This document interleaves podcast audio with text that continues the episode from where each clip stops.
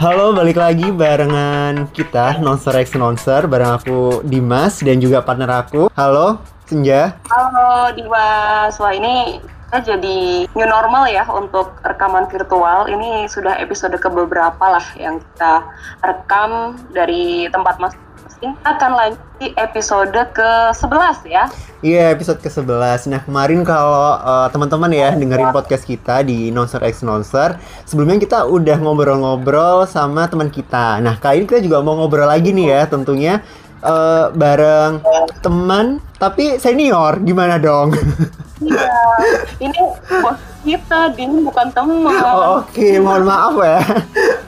Jadi masih ada rela relate-nya gitu kan, masih hmm. ada relasinya sama gimana sih supaya kita tuh tetap produktif di masa sekarang ya, di mana kan susah nih cari peluang, gimana tetap bertahan, apalagi kalau mungkin teman-teman termasuk yang mendapat tantangan itu harus mencari pekerjaan yang baru karena mungkin keadaan pet leave atau dirumahkan. Nah kita mau bahas yang lain. Kalau kemarin kan di episode berikut uh, sebelumnya itu lebih ke gimana caranya memulai jualan gitu ya jualan apa pun lah di masa sekarang ya dengan hmm. uh, teman kita kalau yang ini berbeda lagi nih. Katanya sih si bapak, bapak satu, satu ini ya. Oh, Bapak ini sudah menjadi uh, pekerja remote itu sudah dari 2012. Wow, ternyata uh, udah 8 tahun, oh bener, 8 tahun dan ternyata pekerja remote saat ini juga ini ya malah diminati apalagi di new normal kali ini ya. Iya, jadi kalau apa ya kayak baru pada enggak lah kalau ternyata tuh remote work. Uh, atau bekerja secara remote ini kayak nggak ngaruh dengan keadaan mau pandemi ya, ya mungkin ngaruh ya lebih kepada kliennya gitu. Tapi kan bisa bekerja kan tidak bisa dari jarak jauh. Yang mungkin kemarin uh, untuk orang-orang yang terbiasa bekerja onsite akan sulit beradaptasi uh, untuk work from home. Kalau untuk pekerja remote kan sudah hal biasa ya. Iya. Dan daripada kita lama-lama ngomong nih ya Senja ya, mungkin kita langsung sapa aja. Uh, Bapak Cile Bapak atau senior kita yang ada di rumahnya mungkin saat ini. Halo Mas Adit. Halo Mas Dimas, Mbak Senja. Wah, Wah. semangat banget ya. Wow, thank you. Saya bukan bos loh ya, temen lah. Temen brainstorming nih. Oke. Okay. Oh ini ya, iya sih. Kadang kita kan uh, apa namanya kalau ketemu emang brainstorming gitu. Cuman kita lagi nggak ngebahas brainstorming sih mas. Mungkin seperti yang Senja bilang tadi nih, karena kan masa new normal, terus kita juga uh, apa ya mungkin banyak teman-teman juga yang kehilangan pekerjaan terus gimana caranya untuk uh, bekerja tapi sesuai dengan etika atau mungkin konsep-konsep new normal saat ini. Lah katanya ini kan Mas Adit udah expert banget ya dari 8 tahun yang lalu udah bekerja secara remote. Nah kali ini juga pekerjaan remote ini juga banyak dicari oleh orang-orang. Nah mungkin Mas Adit mungkin bisa kenalan dulu terus juga bisa ceritain dulu kenapa bisa terjun di dunia remote kerja saat ini. Oke okay, uh, thank you Sebelumnya nama saya uh, Akbar Aditya Putra, tapi teman-teman biasanya manggil tuh Akbar atau Adit. Uh, soal uh, kerja remote di tahun 2012 sebelumnya saya sendiri itu tidak punya plan buat kerja remote karena uh, sebelumnya di 2012 waktu saya kuliah semester akhir itu ada beberapa ada dosen yang ngasih tahu saya untuk bekerja via online. Jadi saya dan teman-teman itu termasuk orang yang mencoba di saat sesuatu itu belum tren saat itu. Tapi uh, 2012 itu saya sempat vakum 2 tahun atau satu tahun sih. Kebanyakan teman-teman saya lebih sukses dari saya dari kerja remote. Habis itu saya melihat mereka punya peluang yang lebih bagus, saya kembali kerja remote di tahun 2012. Lalu sampai hari ini saya masih kerja remote. Kebetulan juga saya membantu klien beberapa klien yang kebetulan entrepreneur. Jadinya setiap hari kita itu brainstorming tentang apa yang akan dilakukan ketika uh, ada challenge baru termasuk kemarin ada challenge challenge soal new normal dan sebagainya jadi beberapa klien saya tidak ngefek sama sekali malah mereka itu masuk ke media-media baru. Kebetulan saya juga setiap hari juga sedang membantu kantor di Solo namanya Sukaret.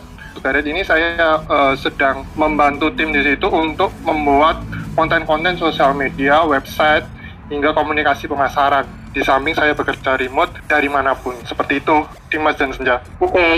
nah itu tadi kan lebih ke dulu ya awal mulanya. Nah ini keren banget ya Dim ya karena Mas Adit ini memulai menjadi remote worker sebelum ngetrend seperti hmm. sekarang. Nah sekarang tuh banyak yang akhirnya tuh penasaran itu apa sih remote working tuh kok enak banget nggak ke mana-mana tuh tetap menghasilkan uang mungkin pada penasaran juga ya gimana sih cara memulainya Mas Adit maksudnya selain kuota dan gadget ya sebenarnya tuh yang perlu kita lakukan dari awal tuh apa kalau misalkan belum punya link sama sekali tuh kayak gimana Oke, eh, jadi kalau kita masih mulai baru, kita harus tahu passion kita tuh di mana sih, passion.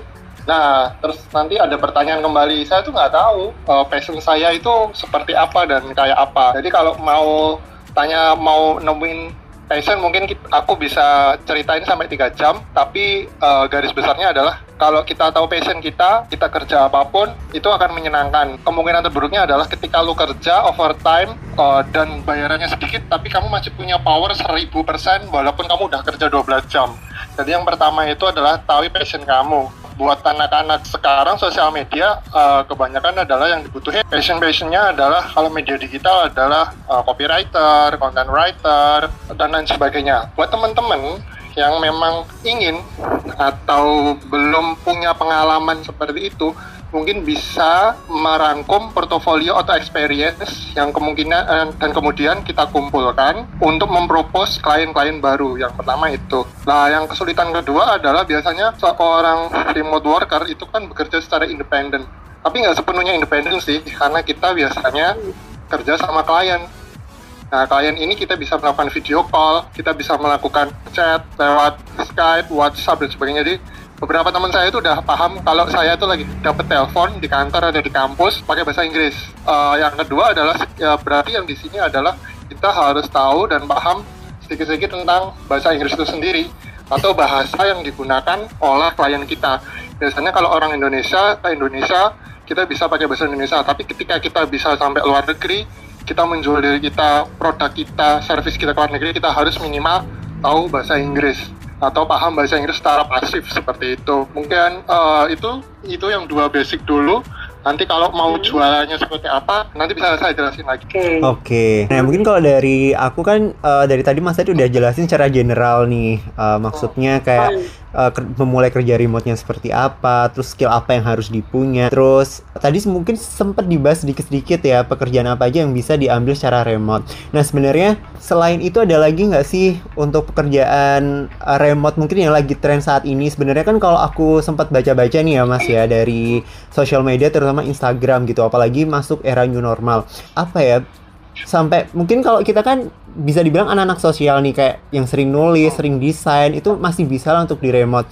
Nah kalau sepengetahuan Mas Adi sendiri selain pekerjaan-pekerjaan digital atau yang biasa dilakuin anak-anak eh, semacam kita, ada lagi nggak sih yang bisa menghasilkan gitu? Ini pengalaman ya kadang-kadang. Hmm. Aku kontak-kontakan sama teman-teman lama, lama yang dulu kuliah sekarang kerja. Itu kebetulan saya punya teman beberapa yang memang sedang dirumahkan. Hmm. Dia mempunyai eh, tabungan spare tabungan, lalu dia itu membuat eh, konten, Hmm. Nah itu lewat eh, YouTube, lewat terus dia bisa jualan makanan di situ. Jadi ada beberapa yang memang kita tidak harus menggunakan full di media sosial misalnya copy apa jadi copywriter media sosial dan sebagainya tapi enggak. Itu eh, media sosial itu cuma jadi jalur marketing atau jalur pemasarannya kita. Tapi di belakang itu kita bisa usaha apa pun kita bisa jadi orang mandiri tanpa harus belajar hal yang baru sebenarnya. Kita harus tahu diri kita sendiri. Misalnya nih kita jago masak. Masak apa nih? Masak makanan misalnya. Nah logikanya ketika new normal seperti ini sama di era-era pas covid kemarin itu pasti ketika kita mau keluar rumah itu ada keengganan karena ada regulasi pemerintah yang merekomendasikan kita harus lebih banyak berdiam di rumah untuk mencegah penyebaran COVID. Nah di sini kita harus bisa melihat peluang juga berarti ketika orang jarang keluar rumah mereka pasti makan kebanyakan di rumah dong seperti itu. Ada beberapa teman saya yang juga dia jago masak, eh, jago masak, sorry, bikin apa pun dia bikin frozen food, dia bikin rendang dan sebagainya. Apa yang terjadi? Mereka bisa mendapatkan tambahan uang dari situ. Padahal mereka juga belum full oh, dirumahkan atau sebagainya.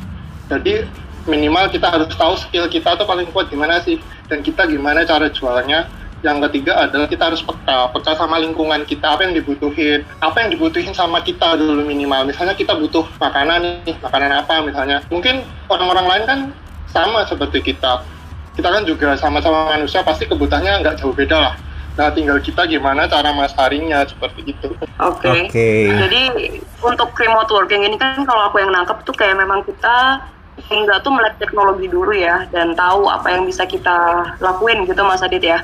Nah, kalau misalkan kayak kita bertiga nih, kita kan dari latar belakang pendidikan yang sama dan relate gitu ya dengan remote oh, working.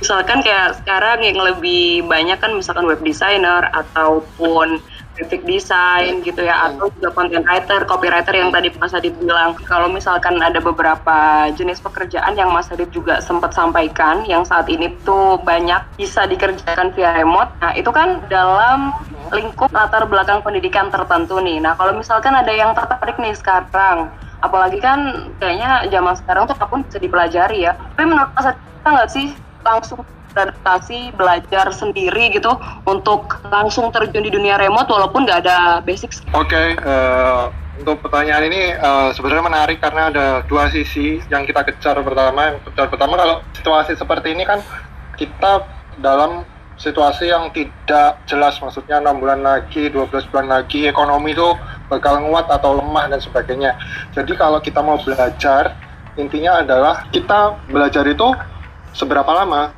dan setelah belajar itu kita tidak semudah mendapatkan pekerjaan secepat dan keinginan kita dengan rate harga yang kita inginkan.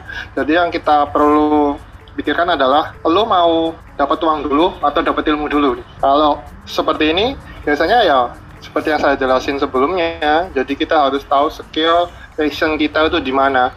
Jadi kita bisa lebih cepat buat mendapatkan pekerjaan atau pemasukan di saat-saat era-era new normal seperti ini. Namun, ketika kita ingin belajar, kita sebenarnya tidak perlu belajar onsite atau di ruang kelas dan sebagainya. Banyak buku, banyak website, banyak course. Course yang kemarin di Udemy, website Udemy itu banyak sekali yang harganya free. Biasanya harga 3 juta, 5 juta. Kemarin itu sempat 0, 0 dolar untuk sosial media dan sebagainya. Karena kebanyakan banyak yang butuh. Tapi saya lupa hari ini masih free enggak. Di Udemy itu ada, di Instagram itu juga banyak. Jadi kalau di Instagram, mungkin kalau saya mengurangi buat nge-follow akun-akun gosip misalnya gitu. Jadi kita kebanyakan follow yang misalnya isinya tentang yang sesuai passion kita. Misalnya saya suka desain, fotografi, soalnya uh, entrepreneur dan sebagainya, saya follow-follow orang-orang yang memang setiap hari mengeluarkan fit-fit seperti itu. Kita bisa tanya langsung sama mereka. Seperti itu sih. Kita bisa belajar dari mana pun sih Mbak, sama Mas Dimas. Oke. Okay. Oke. Okay. Jadi gitu ya, Dipu jangan stalking-stalking setelah terus tuh cari-nyari yang lebih berfaedah ya. Iya, berarti mulai sekarang kita harus nyari yang berfaedah, harus tahu apa yang kita sukai, passionnya seperti apa, upgrade skill dan baru diikuti. Oke, ternyata orang remote worker juga seperti itu ya. Maksud uh, maksudnya juga cari referensi melalui digital juga ya. Iya, iya dong. Oke. Okay terus mereka juga biasanya juga punya buku-buku pegangan sendiri seperti itu jadi inspirasi bisa datang dari siapa aja dari kliennya pun biasanya dapat insight banyak nih kita bisa dapat dari mana pun sebenarnya ilmu-ilmu seperti itu. Oke selanjutnya ini mungkin aku mau nanya nih ya mas. Kalau tadi kan udah uh, banyak hal yang dibahas termasuk masalah skill. Nah langsung masuk ke remote workernya. Ini yang sebenarnya kan orang-orang mungkin masih antara uh, percaya atau enggak? Karena kan kita kerja nggak ketemu orang nih. Dalam artian kan uh, ketemu cuma lewat teknologi lewat digital terus juga kita kan nggak nggak kenal banget sama klien kita atau mungkin partner kerja kita sendiri karena kan kita juga mungkin kerja di rumah atau di suatu tempat gitu. Nah biasanya kalau kayak gitu cara kerjanya seperti apa sih? Oke, okay. uh, eh, seperti ini. Biar maksudnya biar ada trust gitu loh, ada trust dari uh, sesama partner kerja, terus juga sama kliennya kan kita nggak tahu kalau kita dibohongi kan, meski kan ada yang mikir okay. kayak gitu. Iya. Oke okay, siap. Ini juga pertanyaan juga lumayan berat. Nah, oke, saya coba jawab. Kalau misalnya uh, masalah trust itu sebenarnya masalah memang believe it or not sih selama ini. Tapi alhamdulillah selama ini saya nggak dapetin klien-klien yang tukang kabur, terus nggak bertanggung jawab gitu. Alhamdulillahnya seperti itu. Jadi ketika kita mau jadi remote worker, yang pertama adalah misalnya dari nol nih, kita harus meyakinkan si calon customer kita Di mana mereka tuh yakin dengan skill kita, kita bisa bikin CV, curriculum vitae, portofolio kita kumpulin jadi Google Drive atau jadi PDF. Jadi mereka ada trust trust dulu ke kita. Oh ternyata ini orangnya kayaknya jago nih, pernah megang produk apa aja misalnya produk-produk UMKM, UKM, sosial media dan sebagainya kita kumpulin jadi satu. Itu kayak company profile kita yang akan kita serahin ke klien kalau ketika ada klien yang membutuhkan yang itu. Yang kedua adalah kita bisa pakai jasa pihak ketiga. Jadi kalau teman-teman di sini tahu ada Bukalapak, ada Tokopedia, itu kan lebih ke marketplace produk ya. Di, di luar negeri dan di Indonesia sudah mulai masuk juga marketplace uh, tentang orang-orang kreatif, maksudnya pekerja independen, remote worker, bisnis dan sebagainya. Itu contohnya adalah kalau di Indonesia itu ada namanya project.co.id, kalau di luar negeri itu banyak sekali dari 99, dari Upwork, dari freelancer.com. Jadi kita pakai jasa pihak ketiga. Pihak ketiga itu adalah orang yang menjual company profile kita ke orang-orang yang membutuhkan. Jadi dananya ketika ada dana masuk itu dikip dulu sama perusahaan marketplace tersebut ketika pekerjaan selesai udah deh uangnya dikasih ke kita dan klien dapat pekerjaan yang dibutuhkan seperti itu. Oke berarti bisa dibilang lebih amannya lagi kalau kita lewat platform ya bukan nyari sendiri dulu ya. Oh ya, ya. Tapi kebanyakan teman-teman saya sekarang nih, alhamdulillahnya aku lihat nih orang-orang yang pas new normal. Pas covid ini kebanyakan mereka dapat direct langsung karena mereka sering update di Instagram kerjaan mereka sering update di sosial media lainnya Facebook kerjaan mereka. Mereka dapat direct langsung dari perusahaan. Misalnya salah satu teman saya itu animator mereka uh, dia dapat kerjaan langsung dari hotelnya. Jadi mereka nggak dapat pihak ketiga. Jadi susahnya adalah ketika orang jadi remote worker itu harus menjadi semuanya. Yang pertama adalah jadi marketing dirinya sendiri jadi biasanya jadi strategic plannernya klien juga jadi satu. Habis itu jadi copywriter jadi desainer jadi satu. Terus kalau udah dapat invoice kliennya kita harus bikin invoice ya. Kita kasih ke klien kita harus jadi akuntan juga. Ya kesulitannya seorang enak kali katanya enak sih gitu. Tapi ternyata di belakangnya itu kita tuh jadi superman. Ya apa apa dilakukan hmm. sendiri seperti itu. Oke jadi all in one gitu mas Adit ya harus bisa semuanya ya? Ya uh, ada uh, soft skill soft skill lain yang nanti iya. nggak uh-huh. sengaja kita pelajari misalnya aku kan suka uh, aku kan lebih ke desain branding dan sebagainya di luar itu saya jadi belajar sama klien kita tentang development project eh development bisnis terus habis itu bagaimana mengatur keuangan perusahaannya dia kadang-kadang kita dikasih hmm, income per tahun dan sebagainya. Jadi kita tahu strategi per tahunnya seperti apa. Jadi, jadi ketika kita belajar sesuatu yang kita punyai misalnya kita nanti belajar sedikit-sedikit tentang lainnya. Jadi menurut saya ketika jadi remote worker tuh enaknya kita dapat course gratis dari praktisi gitu sih. Nah, itu tadi kan bedanya kalau dapat klien sendiri sama dari platform gitu ya. Nah kalau misalkan kita mau coba sendiri nih, tapi menyeleksi kira-kira mana yang trusted, mana yang nanti lancar gitu sampai selesai sampai digaji. Oke, okay. jadi kalau seperti itu itu agak gambling juga sih kalau saya selama ini kita saya sendiri dan teman-teman tuh ada skema skema yang harus ditaati oleh kedua belah pihak dari kita sendiri pekerjanya dengan customernya atau pemberi kerjanya. Jadi kita ada term, ada perjanjian yang harus disepakati dulu, misalnya tentang berapa kali revisi, berapa kali jam kerjanya, habis itu pembayarannya berapa milestones, milestones itu misalnya 100% kita mau memulai pekerjaan itu harus mengasih dulu dia 50%, baru itu kita mau jalan setelah itu file mau dikasih kita kasih mereka harus ngasih kita seberapa gitu. Jadi ini lebih ke win-win solution sih. Bagaimana sama klien kita harus komunikasi seperti ini seperti seperti ini. Jadi harus jelasin yang di depan dulu. Uh, intinya yang pertama adalah ketika ketemu klien kita harus menyiapkan segala sesuatu yang terbaik, kemungkinan terbaik untuk uh, kemungkinan terbaik yang bakal terjadi. Jadi jangan kita mikir ini bakal ditipu nih dan sebagainya, jangan gitu dulu sih. Karena nggak semuanya seperti itu. Oke, okay. nah uh, kalau tadi kan sempat bahas sedikit masalah komunikasi nih. Gimana sih cara biar kita membangun komunikasi yang baik sama klien? Apalagi kalau klien luar dari luar. Kalau seperti itu, saya jujur bahasa Inggris saya pas-pasan. Saya kebanyakan dulu belajar dari Google, Google Translate, tapi semakin ke sini kebanyakan video call, kebanyakan chat lewat Skype, email, jadi kebiasaan. Jadi menjaga komunikasinya adalah ketika kita dapat klien misalnya dari Singapura, dari Australia, dari Amerika, itu jam kerjanya beda-beda. Nah, jam pagi di Singapura atau Australia mungkin hampir sama beberapa regionnya sama Indonesia. Jadi ketika sana terang, kita juga terang, kita masih kerja dan sebagainya. Tapi ada beberapa customer yang dari luar negeri itu, Amerik misalnya, ketika sana malam, sini itu pagi. Ya, jadi kedua belah pihak itu harus cari waktu yang tengah atau yang tepat ketika bukan waktunya anu ya, tidur ya. Pas, ya, pas tidur, pas istirahat. Jadi di tengah-tengah pas waktu kita sedang sama-sama free untuk uh, meeting online dan sebagainya. Kita meeting online juga sama kok melakukannya lewat Zoom, lewat Hangouts, lewat Skype. Kalau komunikasi kita, saya nih prinsipnya setiap hari per hari itu harus membalas semua feedback dari klien. Minimal satu kali 24 jam kurang dari itu. Jadi kalau pagi saya harus ngecekin pekerjaan, kita uh, saya prinsipnya pagi itu telah aktivitas pagi olahraga dan sebagainya, aku buka email dan kita aku harus pastikan zero info. Jadi semua request klien harus kita penuhi dan satu kali 24 jam kita harus balas ke mereka. Jadi trust itu bisa dibangun lewat komunikasi yang baik. Jadi saya pernah punya klien juga bilang ke saya itu aku ada kelemahan pas komunikasi kita tuh sering putus-putus maksudnya putus-putus itu di jaringan dan sebagainya jadi kita lebih baik memakai platform yang cepat misalnya WhatsApp misalnya chat via email dan sebagainya ataupun video call lainnya seperti itu sih Mas Dimas. Oke. Okay.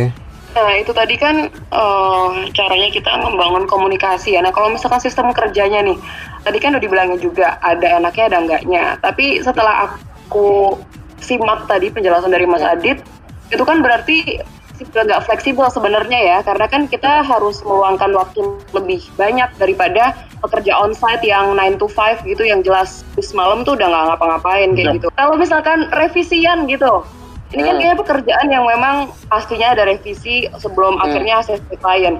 Itu gimana sih caranya supaya on time, supaya deadline-nya tuh tercapai? Ya, ya kalau seperti itu, kalau kita udah kerja remote uh, minimal tiga atau empat tahun berarti kita harus punya timeline kerja kita. Jadi jangan sampai kayak teman saya habis subuhan dia tuh chattingan brainstorming kerja sama kliennya misalnya seperti itu. Kalau saya biasanya buka WhatsApp klien email dan sebagainya Skype itu jam 9 atau jam 8 jadi baru balesin ke mereka. Jadi kita harus disiplin sama diri kita dulu. Jadi mereka jadi tahu oh ternyata jam kerjanya seperti ini. Jadi mereka itu harus bisa menghargai kita oh jamnya jam 9 sampai jam 5 misalnya jam sore. Habis itu berarti dia kerjanya jam segitu jadi mau nggak mau klien juga harus tahu gitu. Nah untuk tahu dan enggaknya kita kembali lagi nih ke depan. Kita ada perjanjian term. Sehari itu bisa revisi berapa kali? Dua kali atau tiga kali? Misalnya revisinya full itu nanti butuh berapa hari. Jadi klien itu ketika membayar Mas Senja atau Dimas mahal jadi tahu prosesnya seberapa lama revisi seberapa seberapa lama kerjaannya, seberapa berat revisinya karena butuh beberapa hari untuk mengubah sesuai dengan ekspektasi klien seperti itu. Jadi jangan sampai korbanin diri kita buat jatuh, habis itu kita nggak pernah nge-mall, kita nggak pernah ketemu teman-teman. Hmm. Seperti itu sih tipsnya. Oke. Okay. Eh ada istilah uh-huh. katanya remote working tuh hanya cocok untuk orang introvert. Itu benar nggak sih, Mas? Oh iya, lah, aku pernah baca juga gara-gara uh, ini sih. Aku pernah baca. Uh, gara-gara work from home terus ada kayak semacam meme gitu kan. Apa namanya bahas itu remote working tuh eh orang introvert seneng nih dapat kerjaan remote working kayak gini kayak gitu sih. Uh, enggak juga sih benernya teman-teman saya banyak yang remote worker maksudnya nggak di rumah. Dia tuh malah datang ke coffee shop, ke mall, cari wifi atau mereka pakai jaringan internet sendiri untuk lihat untuk lihat sekedar lihat sama orang-orang di sekitarnya atau ketemu temennya sambil itu kerja di sana. Berarti nggak sebenarnya remote worker tuh kerja di rumah bosan juga sebenarnya kerja. Cuman kalau karena gitu. masa pandemi kan kita nggak bisa ke mana-mana sih mas. Betul. Tetap tetap sosial lah ya, walaupun ya. kerjanya sendiri gitu. Kelihatannya kan kayak nggak ngapa-ngapain gitu ya remote worker tuh ya. Makanya banyak yang akhirnya mungkin belum paham ini kerja dari mananya kalau nggak kelihatan mana-mana kayak gitu. Yes, benar. Nah, uh, habis itu aku mau nanya lagi, mungkin uh, ini agak spesifik ya pertanyaannya. Wow. Nah, dibayarnya gimana sih sebenarnya? Per Oke. jam kah, per project kah, per bulan? Terus nanti eh, kalau dapat klien luar ditransfernya gimana? Oke, Sebelum- eh, kalau masalah itu kita bisa nanti belajar sambil jalan karena kesulitannya adalah jualan. Gimana jualan eh, skill kita ke klien. Kalau misalnya udah bisa jualan, kita nanti harus tahu gimana caranya mendapatkan penghasilan itu transfer amannya seperti apa. Kita, saya kasih contoh dulu nggak usah jauh-jauh. Misalnya beberapa teman saya dapat klien dari Indonesia, mereka bisa mm, mendapatkan uang itu dari transfer bank karena sama-sama Indonesia. Terus ada problem lagi nih, ketika kita dapat klien ada call uh, email, cold email dari luar negeri, misalnya. butuh jasa kita buat branding, buat desain, buat copywriter. Gimana caranya? Apalagi dia ini ditipu dan sebagainya. Jadi ketika kita dari luar negeri, itu ada beberapa platform yang memudahkan kita untuk transfer dari bank luar negeri ke Indonesia. Uangnya nanti terkonversi dari misalnya dari dolar Singapura, Australian dollar atau USD. Jadi ketika masuk ke rekening kita langsung konversi ke rupiah. Itu ada dua metode. Yang pertama adalah kita pakai market eh, bukan marketplace apa ya? Kayak gateway payment payment gitu Hmm. kayak PayPal. PayPal itu yang paling sering dipakai sama teman-teman yang kerjanya remote. Dan yang kedua adalah pakai bank atau bank. Orang luar negeri itu bisa loh ngirim uang dari bank mereka ke bank Indonesia, ke bank-bank yang ada di Indonesia. Jadi kita nggak perlu takut gimana sih cara kebayarnya dan sebagainya. Jadi yang dipastikan adalah kalian ketika bekerja dengan customer yang baru, jadi harus jelas dulu berapa kali pembayarannya selama pekerjaan itu belum selesai. Jadi kita sama-sama tidak dirugikan ketika mengerjakan pekerjaan tersebut. Eh, Terus ada lagi nih yang baru pembayaran-pembayaran tersebut adalah pakai namanya TransferWise. Terus dulu namanya ada Pioneer. Pioneer itu sampai pernah teman-teman saya itu yang kerjanya remote sekarang dapat kartu dari Inggris atau United States gitu masuk ke Indonesia. Habis itu uangnya nanti bisa diambil via ATM. Itu juga ada juga. Hmm. Seperti itu. Nah tadi bayarannya banyak ya. Heeh, nggak pas aku penasaran aja sih kalau kayak gitu kan maksudnya uh, ada kan dibayar per jam per bulan per project Oke, oke. atau per detik malah Oh yes, oh ya ini yang belum belum belum di anu ya belum saya jawab. Iya. Nah, Oke, Iya. ya eh ada nggak sih dibayar per detik ada jadinya per, men- per jam ya. oh per Nah, jam Ya, kalau teman-teman sendiri itu biasanya yang web developer, teman-teman saya sendiri itu kerjanya itu ada yang per jam. Jadi per jam itu minimal mereka tuh matok orang luar negeri itu sampai 50 dolar satu jam. Jadi seminggu tuh hitung sendiri aja, kerjanya itu hampir 40 jam. Mm-mm. Terus ada juga eh, yang kerjanya per project juga ada. Project itu jadi kita harus menyelesaikan kerjaan A ini selama berapa minggu dengan uang project sekian. Terus ada juga yang seperti saya ini long term, jadinya long term itu per bulan projectnya pas banyak atau pas dikit ya uangnya segitu seperti itu. Jadi enaknya kalau enak mana ya terserah kitanya sendiri. Kita mampunya per jam, per project. Oke, jadi memang tergantung pekerjaannya dan kesepakatannya gimana gitu ya sama kliennya ya. Ya betul sekali mbak. Kalau misalkan newbie gitu, kira-kira rate-nya sudah seberapa sih mas? Kan kayak sekarang tuh bener-bener lagi keren banget ya, terus dianggapnya menjanjikan, udah kelihatan kerja tapi mantap terus kayak gitu. Kira-kira memang seberapa wahnya sih penghasilannya sebagai remote worker? Oke, jadi sebelum saya cerita dulu seberapa banyaknya, jadi saya perlu share ke teman-teman sendiri, ke Mbak Senja atau Mas Dimas misalnya. Ini motivasi dari teman-teman sendiri, dari teman-teman komunitas saya yang di remote ya. Mereka kebanyakan yang saya kasih tahu itu, misalnya tentang remote worker dulu kan terkenalnya 99. Itu orang-orang yang saya kasih tahu itu malah orang-orang yang lebih sukses dari saya maksudnya dia dapat uh, project tuh lebih banyak 20 kali lipat dari saya itu padahal yang ngasih tahu pertama saya uh, marketplace-nya adalah saya jadi uh, setelah mereka tahu seperti itu saya masuk lagi ikut lagi seperti itu terus ada lagi sisa suksesnya adalah orang-orang yang ada loh kerjaannya tuh yang dia tuh ngetes software ketika Mbak Senja atau Mas Dimas disuruh ngetes software dan HP-nya itu tidak bisa dipakai klien itu sampai ada yang beliin laptop Mac iPhone 8, eh, iPhone 8, terus habis itu beberapa hardware-hardware lain untuk memudahkan kita mengetes software mereka. Jadi sekaligus kita mendapatkan gaji, sekaligus kita mendapatkan produk-produk yang baru dari klien yang dikasih ke kita seperti itu. Jadi kalau untuk newbie, karena semua expert tuh berasalnya dari newbie sih. Tapi orang-orang yang menganggap dirinya baru itu biasanya desainnya apa itu kerjanya luar biasa, atas kerjanya pas lagi semangat-semangatnya. Jadi untuk menentukan rate sendiri ya kita harus tahu pertama adalah berapa sih rate-nya misalnya voice over, voice over di Indonesia itu per menit atau per project itu berapa sih? Kita harus minimal tahu seperti itu ketika kita takut bersaing sama mereka itu biasa sih. Kita bisa nurunin pertama jangan nurunin kualitas tapi kita ketika tidak punya portofolio banyak dan kita baru berhadapan dengan klien real, kita bisa nurunin rate kita berapa persen. Ketika kita nanti sudah mulai banyak klien-klien realnya, kita bisa ngikutin harga ataupun harganya naik di atas itu untuk harga patokannya sebenarnya berapa ya? Banyak banget sih. Jadi nggak cuman dihitung ratusan atau jutaan. Jadi itu tergantung sama skill dan pekerjaan yang ingin digeluti gitu sih mbak. Jadi harus tahunya dari situ. Oke. Jadi memang yang bisa ukur masing-masing gitu ya, masih berbeda ya. Nggak Ya. bisa disamaratain gitu ya. Nggak bisa sih. Tapi kalau minimalnya gitu berapa sih untuk newbie? Kamu penasaran ya? Iya, aku penasaran banget soalnya kan eh, aku belum pernah dan mungkin kalau dari teman-teman yang dengerin ini dan mereka tertarik sebagai newbie kan mereka jadi bisa tahu aja sih nantinya. Oke, ntar kapan-kapan tak kasih kalau ada lemparan VO tak kasih ke Dimas deh. Loh, Itu nanti enggak. sendiri.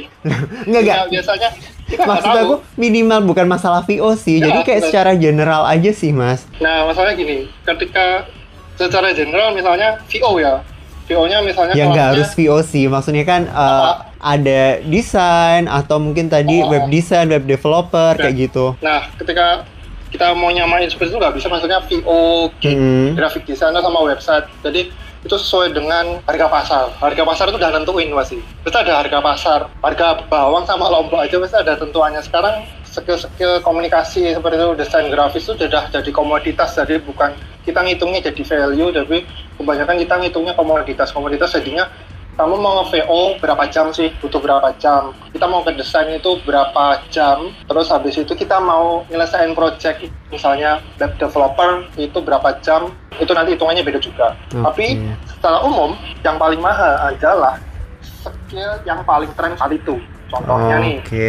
ketika masa-masa gini animator zaman dulu animasi-animasi After Effects dan sebagainya itu sangat sedikit sekali. Maksudnya apa itu? Rate-nya bisa dibilang nggak setinggi sekarang tapi akibat new normal sama kita nggak bisa melakukan syuting di luar seperti itu kebutuhan animator banyak. Jadi harga-harganya animator animator pakai After Effects itu naik. Apalagi dengan VO dan sebagainya. Kalau web developer teman-teman saya rata-rata itu di kisaran 30 dolar sampai 50 dolar sih per jam seperti itu. Berarti kisaran 50 kalau untuk hitungan luar ya 50 dolar per jam ya. Hmm, hmm. Memang tergantung dan berarti bisa dibilang memang lebih menjanjikan daripada onsite ya mas? Belum tentu juga sih. Karena kebanyakan kayak seperti ini kita udah bilangnya kayak tangannya Tuhan naruh kita di tempat mana. Banyak kan orang-orang bilang zaman dulu kerjaan apa sih? Kerjanya remote gak ada yang tahu.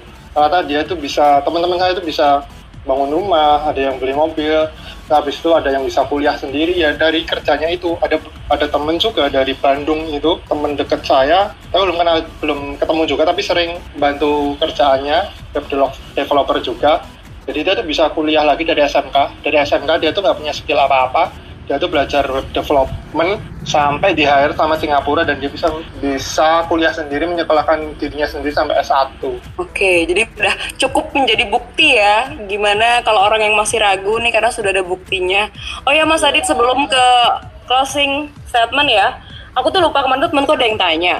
Jadi kan remote worker itu kan yang ngatur kan dirinya sendiri ya. Jadi mau seberapa banyak kita mau spend waktu seberapa lama dalam mengerjakan eh, kerjaan-kerjaan itu. Nah, gimana sih caranya mengontrol supaya nggak berimbas sama kesehatan? Karena katanya kalau udah seneng banget dapat project itu jadi kayak nggak ngukur kemampuan dan tenaga dan Jadi kondisi lupa badan. diri ya. Iya lupa diri. itu passion berarti udah dapet tuh makanya aku tadi kita harus ada set waktu buat kerja tuh sehari tuh jam berapa sampai jam berapa jadi aku dulu tuh punya temen juga di Solo dia tuh anak isi nggak salah. Cowok meninggal tiga tahun lalu karena beliau itu kan eh, desainer desainer hand drawing gitu. Dia tuh sering sampai malam habis itu harus doping. Doping itu minum apa ya minuman apa saya lupa. Kayak uh, suplemen gitu ya? ya sama itu. Habis itu ginjalnya kena. Hmm. beberapa temen juga yang kerjanya di agensi pun yang kerjanya sampai overtime jam 1 jam 2 mereka itu juga ya kan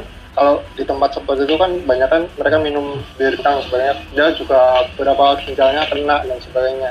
Jadi yang bisa ngerem ya diri kita sendiri sih. Gimana kita eh, ngerem pekerjaan kita kita harus bisa estimasi. Misalnya nih deadline-nya dua hari lagi ya kita jangan nyelesainya ha- eh, tuh minus 12 jam sebelum deadline. Tapi kita bisa nyelesainya sebelum-sebelumnya seperti itu. Biar kita nggak keteteran di akhir karena itu pasti berimbasnya pada tenaga dan pikiran jadi kalau tenaga sama pikiran kan kita tahu tenaga pikiran itu kuras itu pasti waduh maksudnya kesehatan Iya berarti uh, tetap harus bisa memanage waktu sendiri ya.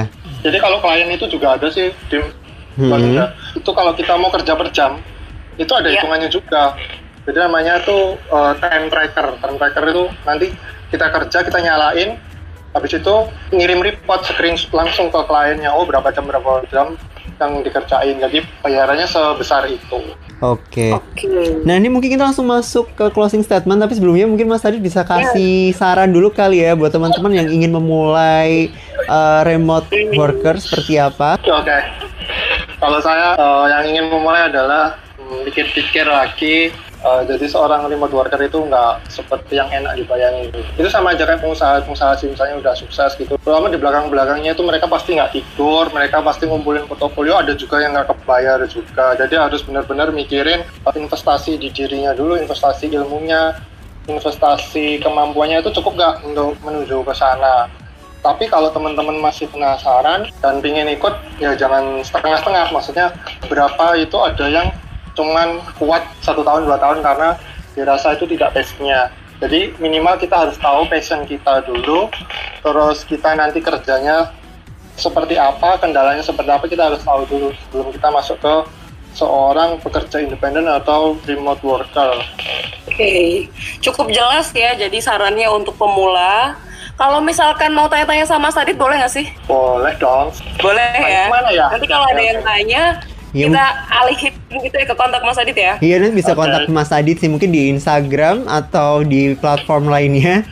Mas Adit mungkin Siap. bisa ngasih tahu ke teman-teman nih yang lagi dengerin bisa di mana. Oke, saya lupa itu Instagram saya nicknya apa. Kalau nggak salah nicknya itu Tradit IT Akbar R H A D I T titik A K B A R. Jadi situ nanti bisa tanya-tanya juga atau ke email.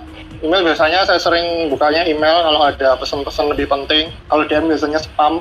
Eh, kalau di email itu di akbar.radit a k b a r titik r h a d i t at gmail.com jadi nanti sebisa mungkin kita eh, saya jawab sih pertanyaan-pertanyaannya seperti itu Oke. Baik.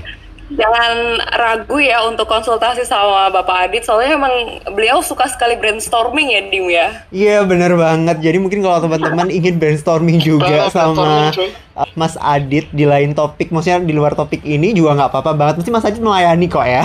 karena teman saya Oke. tuh oke karena teman saya tuh bilang kalau nggak brainstorming saya tuh receh garing gitu sih jadi cocoknya cuma brainstorming doang Oke. Itu Oke, makasih banyak ya Mas Adit ya. Sudah Thank you Mas Adit Setia. untuk sharing-sharingnya ya. Semoga uh, teman-teman yang dengerin podcast kita ya Senja uh, bisa mendapatkan inspirasi juga tentunya di episode kali ini mengenai remote worker dan bagaimana memulainya kerja remote worker dari Mas Adit ini. sukses Oke. buat Dimas dan Mbak Senja buat podcastnya Oke, thank you. Siap, terima kasih Mas Adit ya. Ini kayaknya kalau kita harus membayar, gak kuat kita ya Dim ya. Iya, bener banget. Apalagi tadi bayarnya dolar ya.